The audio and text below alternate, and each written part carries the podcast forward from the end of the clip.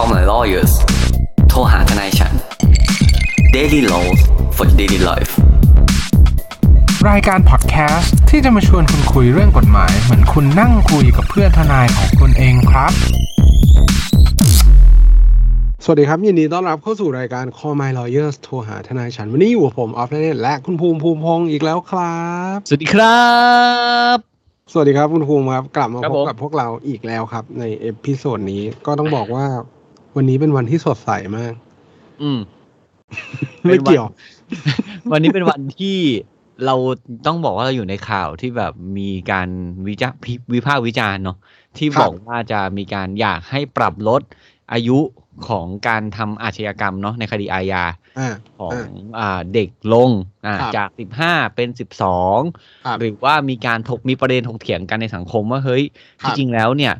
เด็กเนี่ยสิทธิทางอาญาหรือสิทธิในการป้องกันเนี่ย ตัวเองอะมันเยอะเกินไปหรือเปล่าอืมซึ่งก็เป็นข้อจริง ๆ แล้ว จริงๆแล้วเราเราเราเราก็สามารถพูดคุยกันเรื่องนี้ได้เนาะว่าอืมเอ่อถ้าสมมุติว่าถามผมเนี่ย คือผมอะมีความรู้สึกว่าสิทธิ์หรือว่าพวก privilege ของการเป็นเด็กเนี่ยอืมมันก็อยู่บนพื้นฐานของความเหมาะสมแหละว่าอืมจริง ๆแล้วตัวอันนี้ความเห็นส่วนตัวเลยนะว่า อายุเนี่ยอาจจะไม่ใช่เอ่อปัจจัยหลักหรือว่าคุณสมบัติที่จะมาพิจารณาในการลดโทษ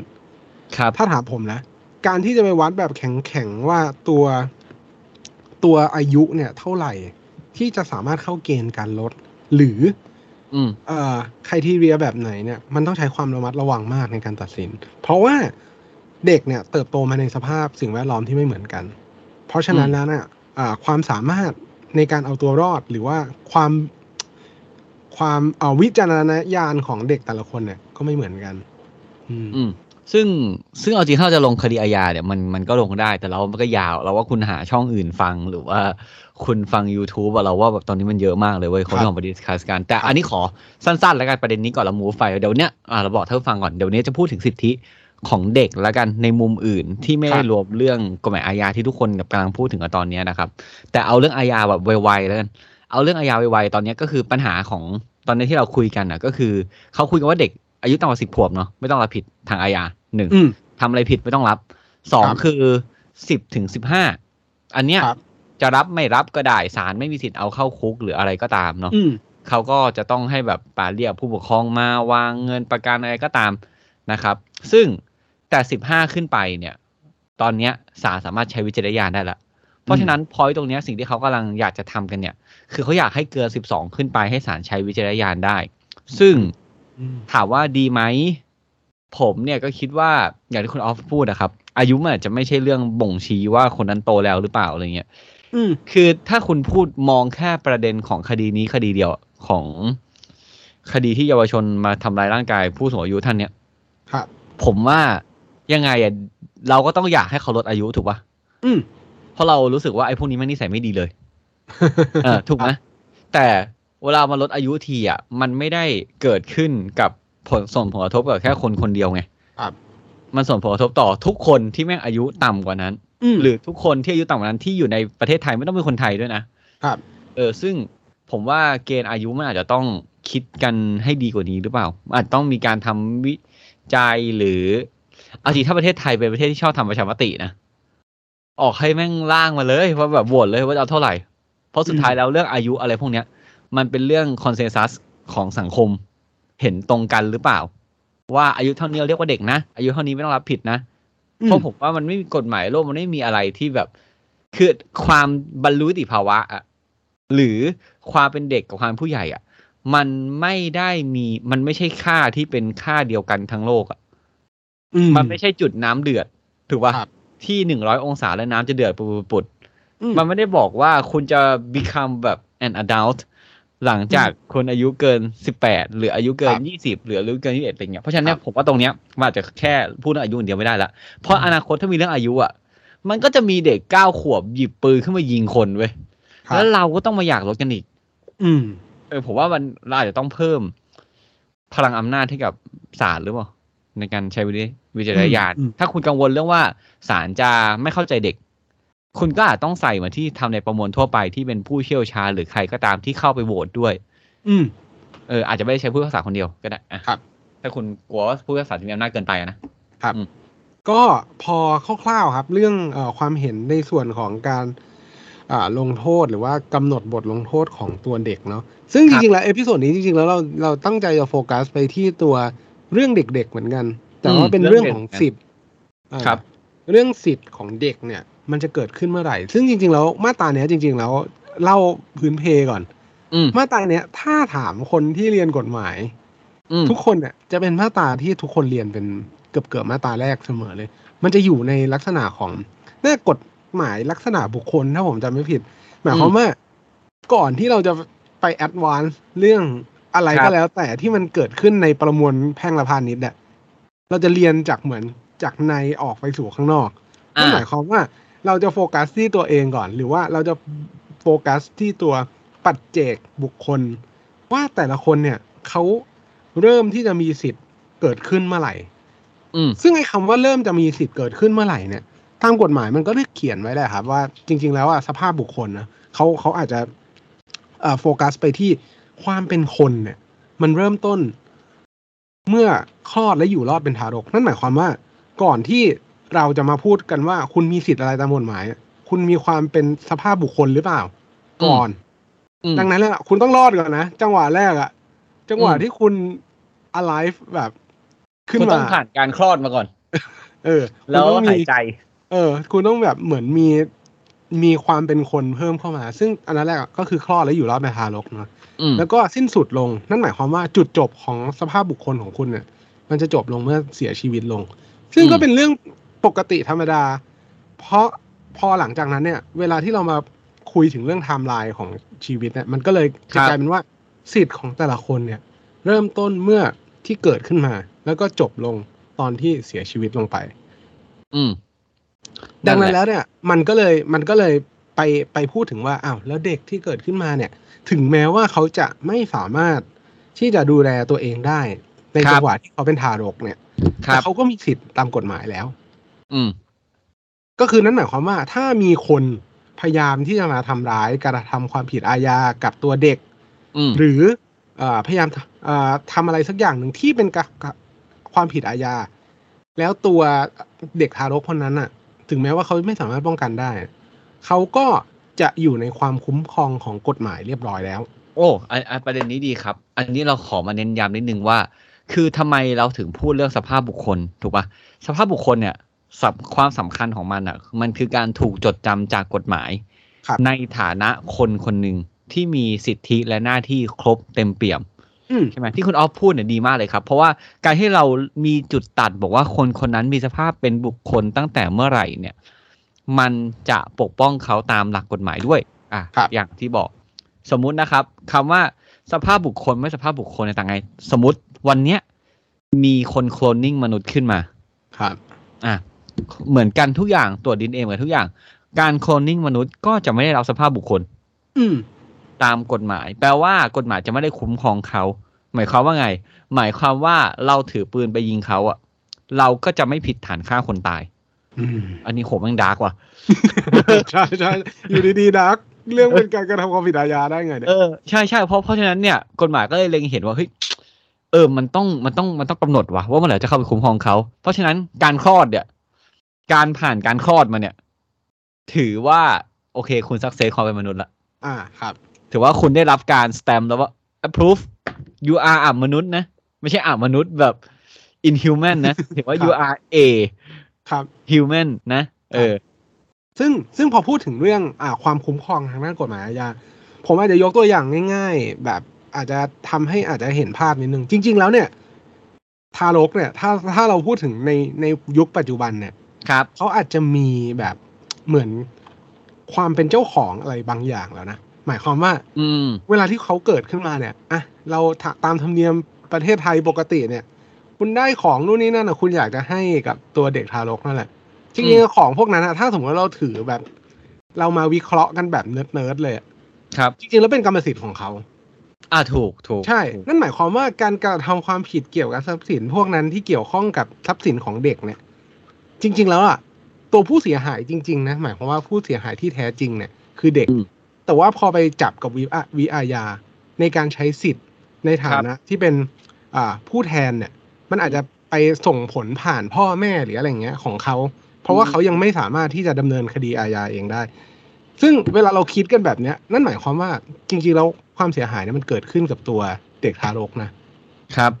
ที่ที่ที่มีอ่าทรัพย์สินดังนั้นแล้วเนี่ยต้องบอกว่าพอคุณคลอดและอยู่รอดเป็นทารกออกมาเนี่ย กฎหมาย recognize หรือว่าให้สิทธิ์เหมือนคุณได้รับการแต่งตั้งโอเค คุณอยู่ภายใต้กฎหมายเนี่ย แล้วคุณก็ได้รับความคุ้มครองด้วย God bless you อืมเอาเอาประเด็นนี้ดีคือคุณออฟจะบอกว่าสมมติถ้าเป็นคนที่แบบเนิร์ดกฎหมายจะจัดไปแล้ววันหนึ่งแบบเห็นเลยว่าเฮ้ยเพื่อนแม่งคลอดลูก แล้วมีถ่ายรูปลงไงเอาทองไปให้อ่าอ่า แล้ว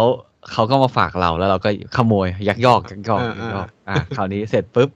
คนที่ไปแจ้งความจับเราอะถ้าเป็นแบบพ่อหรือแม่ไปแจ้งความจับอะ เราก็ปล่อยไปเราก็ไปสู้ในศาลบอกว่าเฮ้ยคุณแจ้งความจับผมได้ยังไง คุณเป็นเจ้าของทองอะตอนคุณแจ้งคุณแจ้งในฐานะอะไร คุณแจ้งในฐานะพ่อแม่หรือคุณแจ้งฐานะ ตัวบุคคลของคุณเองเพราะทองเนี่ย คุณไม่ใช่เจ้าของเขาให้กับเด็ก คุณเป็นแค่ผู้ปกครองที่มีหน้าที่จัดการทรัพย์สินเท่านั้น เนี่ยหนักซึ่งซึ่งซึ่งใช่ ซึ่งมันหนักนะ แล้วก็กำลังจะบอกว่า เออ เราเราอาจจะคิดเยอะเกินไปแต่ว่า มันอาจจะมีอยู่ในมุมนี้ด้วย ซึ่งแต่ ดี ซึ่งซึ่งซึ่งมันก็มันก็สนุกสนุกดี แต่ว่าผมอะเมื่อกี้ผมพอนึกถึงประมวลกฎหมายยา ผมก็นึกถึงความคุ้มครองอีกแบบหนึ่งอ่าอ่ามันอาจจะได้มาก่อนที่คุณจะมีการคลอดออกมาด้วยนะ คุณถูกความคุ้มครองด้วยการกระทำความผิดฐานแท้งเฮ้ยเออแท้งแท้งลูก ดังนั้นแล้วเนี่ย มันมีบทลงโทษแหละ แต่คุณอาจจะไม่ได้ประโยชน์อะไร เพราะว่าคุณยังอยู่ในคันอยู่หมายความว่า เขาอาจจะคุ้มครองตัวมารดา หรือว่าตัวผู้หญิงที่มีมีตั้งคันแล้วอันนี้ดีดีดีกลายเป็นความรับผิดทางอาญาสำหรับบุคคลที่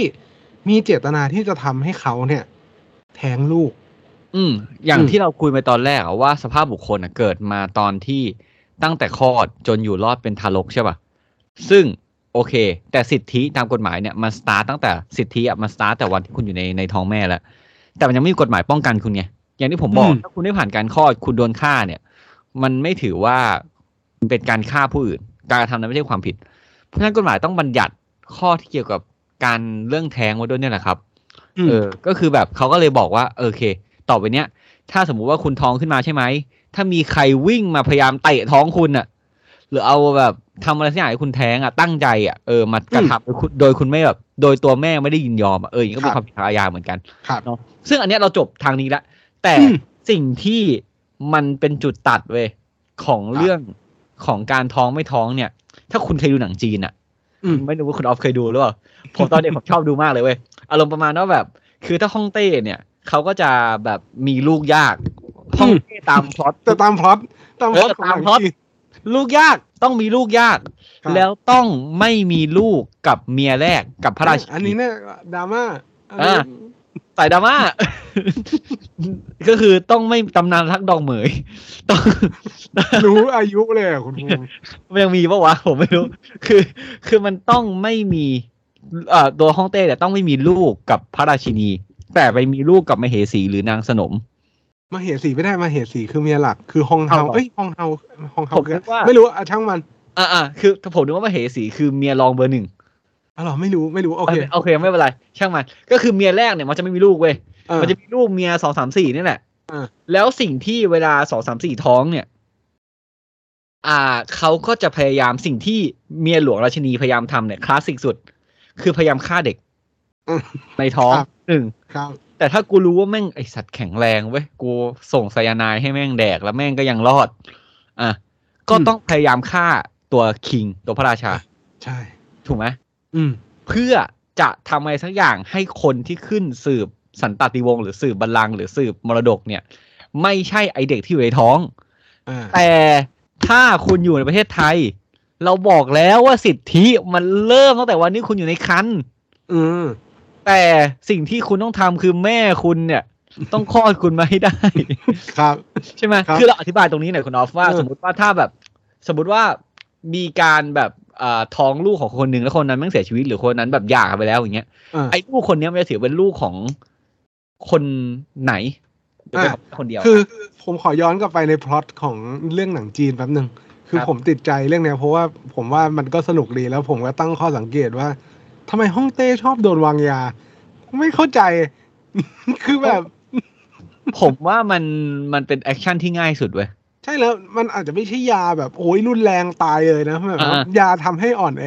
เออ แล้วมันชอบวางได้แบบเรื่อยๆอะเออ อันนี้ก็เป็นพล็อตหนึ่งที่แบบเป็นพล็อตหนังจีนที่แบบเออผมก็เห็นหลายเรื่องนะมันฮาฟูน้อยสุดเนี่ยเออ แล้วก็คือแบบเหมือนใช้มากับชาร้อนอะไรเงี้ยอ่าอ่าอ่าแต่เขาต้องมีคนที่เป็นคนแบบกินก่อนปะวะใช่เป็นขันที เออไม่ใช่หน้าแข็งแรงเชียว คืออย่างนี้ครับ พอพูดถึงเรื่องอ่าสิทธิ์เมื่อกี้เราบอกว่า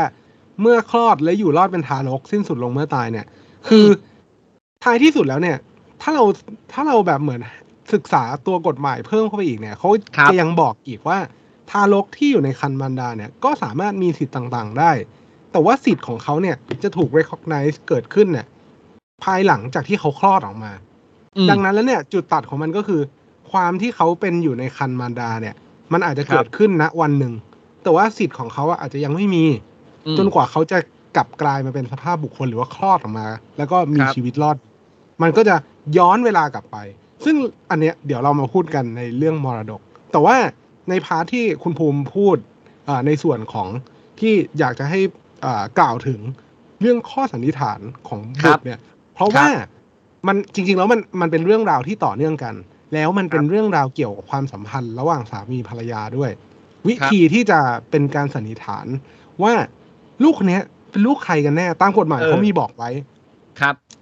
คือมันจะเป็นข้อสันนิษฐานตามกฎหมายที่เหมือนให้ไว้ว่า ถ้าสมมุติว่าการสมรสเนี่ยของคู่ใดคู่หนึ่งคู่สามีภรรยาเนี่ย สิ้นสุดลงเนาะเขาให้สันนิษฐานแล้วมันดันมีเด็กที่เกิดขึ้นภายในสามร้อยสิบวันเนี่ย เขาก็สันนิษฐานไปเลย ว่ามันต้องเป็นของสามีคนเก่าหรือว่าแฟนคนเก่าแน่ ๆ เลยอะ่ะเพราะว่ามันยังไม่พ้นระยะเวลาของการอ่าคลอดบุตร หมายความว่าอุ้มท้องอะ่ะซึ่งข้อสันนิษฐานแบบเนี้ย มันมันกลับกลายเป็นว่า ถ้าสมมติว่ามีการคลอดบุตร แม้ว่าจะหลังจากที่การสมรสสิ้นสุดลงเนี่ยมันก็ยังมีข้อสันนิษฐานว่า เฮ้ย เด็กที่เกิดขึ้นมาเนี่ย มันต้องเป็นของสามีคนเก่า อืม อืม แล้วนอกเหนือจากนั้นเนี่ยมันยังอาจจะในกฎหมายเนี่ยมันยังเอ่อพูดถึงเรื่องการสมรสเพิ่มขึ้นไปอีกว่า ในกรณีที่มีเอ่อการสมรสสิ้นสุดลงจากเหตุที่ว่าสามีเสียชีวิต หรือว่าในกรณีที่เหมือนมีคำสั่งให้การสมรสนั้นอะสิ้นสุดลง แล้วเขาอะห้ามไม่ให้ตัวผู้หญิงเนี่ย ไปแต่งงานกับคนอื่น อืมอืมอืมเนื่องจากว่าเขาก็รอระยะเวลาเนาะว่าถ้าสมมติว่ามันเกิด การสมรสขึ้นมาใหม่ ในระยะเวลาที่มันเร็วเกินไปเนี่ย อืม มันอาจจะเกิดความสับสนในการอ่าพิสูจน์ว่าลูกคนนั้นอะเป็นลูกของใครกันแน่ อืมครับ ซึ่งในในกรณีแบบนี้เนี่ยเขาก็จะเหมือนเขียนแก้กันไว้แหละว่า แต่ถ้าสมมุติว่ามันมีการสมรสที่ฝ่าฝืนกันไปเนี่ย เขาให้สันนิษฐานไปก่อนว่าเป็นลูกของ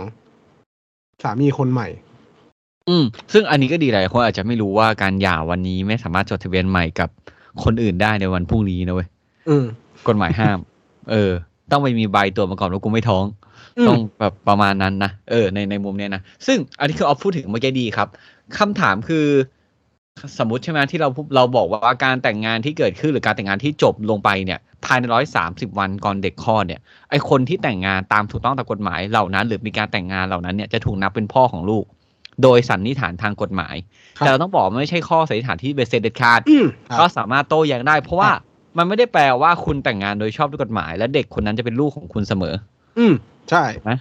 คือคือเพราะว่าอืมครับ เพราะว่ามันมันสามารถที่เรื่องเนี้ย ไอตัวเดี๋ยวเดี๋ยวหลาย ๆ ท่านจะบอกว่าไม่แฟร์สำหรับผู้ชาย คือมันก็สามารถไปอะคุณจะไปตรวจ หรือคุณจะไปแย้งอะไรกันก็ไปว่ากันตัวหมายเขาบอกว่าเอ้ยคุณอาจจะเป็นว่ะ ครับ เออ ซึ่งซึ่งท้ายที่หมดไว้เฉยครับ ซึ่งท้ายที่สุดแล้วอะมันก็ยังมีข้อยกเว้นเนาะว่าข้อยกเว้นที่มันเกิดขึ้นในในในในข้อสันนิษฐานแบบเนี้ย มันอาจจะเป็นกรณีว่า เออ ถ้าสมมติว่ามีการตรวจรับรองผลแล้วว่า ไม่ได้ตั้งครรภ์ก็อาจจะไม่ได้เข้าข้อสันนิษฐานนี้ หรือในกรณีที่มีการพิสูจน์ไปแล้ว ว่าบุตรคนนี้เป็นลูกของใครครับก็ไม่ได้เข้าข้อสันนิษฐานแบบนี้ ซึ่งในกรณีแบบนี้มันเป็นเรื่องราวที่เกี่ยวข้องกับสิทธิ์ แล้วก็การที่จะไปพิสูจน์สถานะระหว่างตัวพ่อและตัวลูก พอมาพูดถึงเรื่องตรงนี้แล้วเนี่ยมันมันมีอะไรมันมีกรอบระยะเวลาแบบเดียวกันเราก็เลยจับมารวมอยู่ในไทม์ไลน์เดียวกัน เพราะว่ามันเป็นสามร้อยสิบวันเหมือนกัน หลังจากที่เป็นการนับระยะเวลาเหมือนว่ากฎหมายเนี่ยเขาสันนิษฐานไว้แหละว่าการเวลาตั้งครรภ์เนี่ยของของกฎหมายเนี่ยมันเป็นสามร้อยสิบวัน อ่า ซึ่งไอ้ที่เราพูดกันเมื่อกี้ไอ้เรื่องของการที่บอกว่าใครเป็นพ่อ มันก็จะเป็นเรื่องของการรับมรดกของพ่อนั่นแหละหรือใช่แต่คือในกฎหมายมันไม่ได้กำหนดแค่ว่ามันต้องไปแทนในการรับมรดกของพ่อ ตอนนี้ขอ throwback กลับไปพล็อตแรกที่ผมพูดก่อน ตอนเนี้ยตามพล็อตเดิมเนี่ย ตอนนี้ฮ่องเต้ตายแล้วเว้ยครับฮ่องเต้วันเนี้ยตายแล้วดองแล้วเรียบร้อย แล้วตอนเนี้ยเราก็ต้องดูว่าใครมีสิทธิในทรัพย์สินนั้นบ้าง ถ้าตามพล็อตเนี้ยคนที่มีสิทธิ์ที่จะมีเอ่อเป็นทายาทโดยธรรมเนี่ย ก็คืออาจจะเป็นพ่อหรือแม่ที่อยู่อาจจะพ่อเขาไม่อยู่แต่พ่ออยู่พ่อต้องเป็นห้องเต้ถูกปะอยู่ได้แค่แม่เป็นพันปีอ่าแล้วก็เป็นคู่สมรสอะ อันนี้เดี๋ยวค่อยมาแจมแจมเอา แล้วก็บุตร อืมพอยจุดตัดของเรื่องเนี่ยคุณออฟกฎหมายไทยก็มีระบุไว้ใช่ไหมว่า บุตรหรือทารกที่อยู่ในครรภ์เนี่ย เราจะถือว่าเราบอกว่ายังไม่มีสภาพบุคคลในวันนี้ แต่เมื่อกี้เราก็บอกเหมือนกันว่าการอยู่ในครรภ์เนี่ยก็มีสิทธิตามกฎหมายแล้ว แล้วก็จะมีกฎหมายระบุเฉพาะอีกคุณออฟครับใครคนที่อยู่ในครรภ์เนี่ย ที่อยู่ในท้องของพระสนมเนี่ย ที่ควีนเนี่ยพยายามจะฆ่าแล้วฆ่าไม่ตายเนี่ย เลยไปฆ่าห้องเต้แทนเนี่ยเขามีสิทธิ์รับมรดกปะวะอันนี้ผมว่าดึงขอดึงหนึ่งขออย่าเพิ่งเราอย่าเพิ่งกูสมมุติเรื่องตามหนังจีนนะ ไม่ได้พูดถึงใครทั้งนั้น ไม่ต้องจับโยงผมผมเกินไว้ก่อนเรื่องนี้ไม่ได้เกี่ยวกับโลกความเป็นจริงอะไรเลยนะครับเออครับ ซึ่งแบบหมายความอย่างนั้นจริง ๆ ใช่ คือต้องบอกแบบนี้ครับว่าเวลาเราเอ่อพิจารณาถึงเรื่องกฎหมายมรดกเนี่ย ก่อนอื่นเลยว่า พอเราพูดถึงสิทธิ์ของบุคคลเนี่ย มันเริ่มจากสภาพบุคคลนะพอการมีสภาพบุคคลแล้วเนี่ย สิ่งที่เราจะต้องมาพูด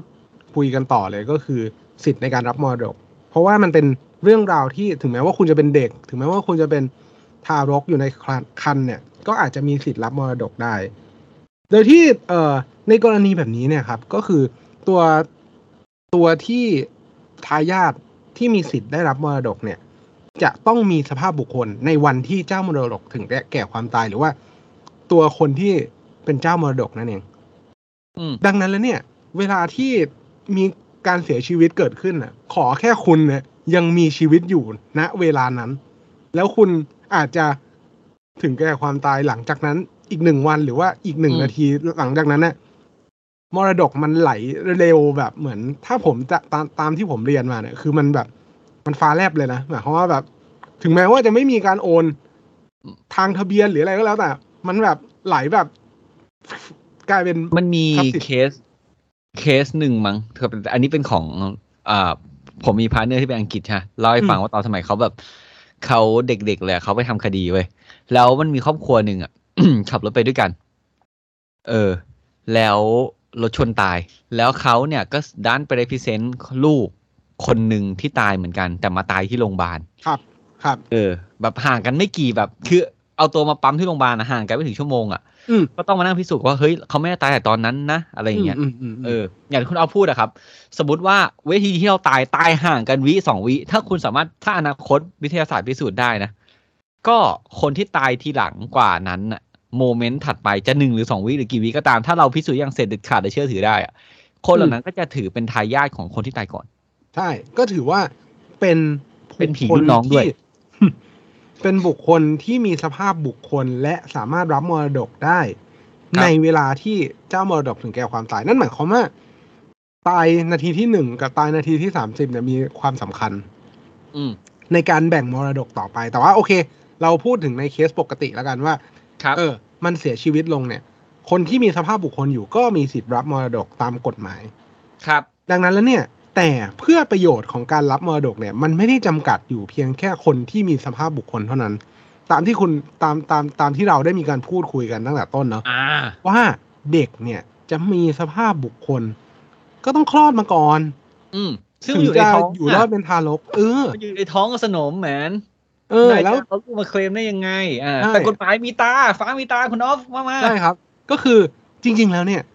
กฎหมายเนี่ยก็บอกไปว่าเด็กเนี่ยที่เกิดขึ้นมาเนี่ยภายในสามร้อยสิบวันหลังจากที่เจ้ามรดกถึงแก่ความตายเนี่ย ให้ถือว่าเด็กคนนั้นเนี่ยอยู่ในระหว่างที่จะอยู่ในขณะที่เจ้ามรดกถึงแก่ความตาย ซึ่งถามว่าตอนที่เจ้ามรดกตายเนี่ย เด็กเนี่ย ได้รับมรดกเลยหรือเปล่า ก็ต้องบอกว่ายัง เพราะอะไร เพราะว่าตามมาตราสิบห้าบอกว่า ตามมาตราแรกที่เราบอกว่านั่นอะ บอกว่ายัง แต่ว่าคุณต้องเกิดมาก่อน ดังนั้นเมื่อคุณเกิดขึ้นมาเนี่ย คุณเหมือน reverse เข้าไปกลับไปว่า เฮ้ย ฉันนี่แหละ เป็นคนที่อยู่ในจังหวะที่เจ้ามรดกหรือว่าคนที่มีมรดกเนี่ย ถึงแก่ความตาย ดังนั้นแล้วเขาก็เลยมีสิทธิ์รับมรดกนั่นเอง อ่า สิทธิ์ถูก certify ใช่ คือแต่แต่แต่กรณีเนี้ย คุณอาจจะมองว่าเป็นเรื่องของลูกอย่างเดียวอะไรเงี้ยจริงๆมันอาจเป็นพี่น้องก็ได้นะ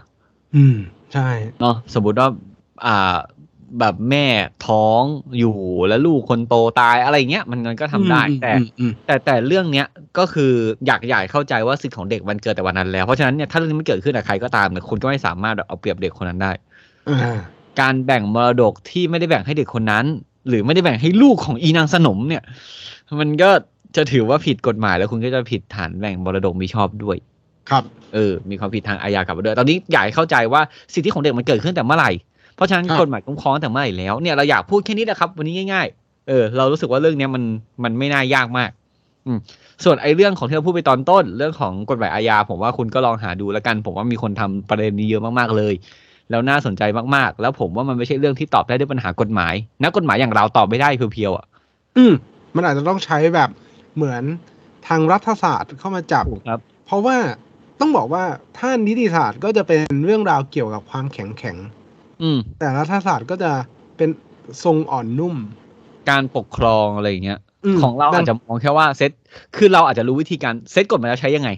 อืมรัฐศาสตร์คือคุณจะเซตกฎอย่างไร ให้คนยังแฟร์และอยู่กันได้อะไรเงี้ยครับถ้าถามผมนะ สมมุติว่าถ้าประเทศไทยมีงบจริง ๆ อะ ซึ่งก็อาจจะไม่มีในช่วงนี้ ถูกปะ่ะเพราะมันมีโครงการรัฐหลายโครงการทำประชามติแม่ทุกเรื่องอะกูชอบเลย อืมจริงชอบมีสิทธิ์อยู่แล้ว เออชอบมีสิทธิ์ชอบออกไปโหวตอยู่แล้ว อะแต่แต่แต่แต่แต่แต่สิทธิเนี่ย สมมติสมมติอันนี้เลือกตั้งเลือกตั้งอะอันนี้ดีอันนี้ดีอันนี้ดี คืออาจจะไม่ได้แบบ อันนี้ก็คือเนื้อจัดเหมือนกัน วันสมมุติว่าเด็กอยู่ในทารกเนี่ย อยู่ในคันตอนนั้นเนี่ย แล้วแม่ไปเลือกตั้งเนี่ยวันนั้นอะไอเด็กก็ยังไม่มีสิทธิ์ไปเลือกตั้งนะเพราะสิทธิมันต้องนับเป็นสภาพบุคคลก่อนหลังจะอยู่รอดคลอดเป็นทารกใช่ไหมครับ เสร็จปุ๊บอ่าโอเคคลอดมาคุณมีสิทธิ์แล้ว แล้วอยู่ดีทารกคนนั้นก็จะแบบเดินแบบคลอดเสร็จปุ๊บชี้นิ้วขึ้นฟ้าบอกว่า เฮ้ย เราต้องย้อนกลับไปเลือกตั้งว่ะเพราะวันนั้นเรามีสิทธิ์ตอนนี้กฎหมายเซอร์ติฟายแล้วไม่ได้นะก็ถือถือว่าไม่มีสิทธิ์ไม่มีผลย้อนหลังขนาดนั้นนะครับผมอะทีนี้รู้จักทนายคุณนะครับผมว่าการที่เด็กเกิดมาเนี่ย สิทธิแต่เมื่อไหร่แล้วรับมรดกได้ไหมรับได้เมื่อไหร่ แล้วถ้าฮ่องเต้คนนั้นเนี่ย ตายไปอะลูกพระสนมเนี่ย จะได้หรือไม่นะครับ ก็ถ้าพระมเหสีได้ฟัง EP นี้พระมเหสีจะไม่พยายามฆ่าเด็กทารกคนนั้น อืมเพราะเรื่องมันจบแล้ว อ่าเชิญครับก็หวังเป็นอย่างยิ่งว่าท่านผู้ฟังทุกท่านจะสนุกไปกับพวกเราใน episode นี้ หากท่านผู้ฟังท่านใดมีข้อสงสัยข้อเสนอแนะ สามารถติชมฝากหาพวกเรา Call My Lawyers ได้ที่เพจ Facebook YouTube หรือช่องทางที่ท่านรับฟังอยู่ในขณะนี้ครับสำหรับวันนี้ต้องขอลาไปก่อน สวัสดีครับ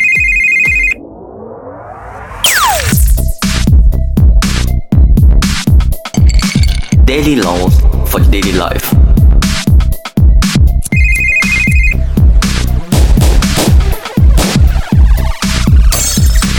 Daily laws for daily life.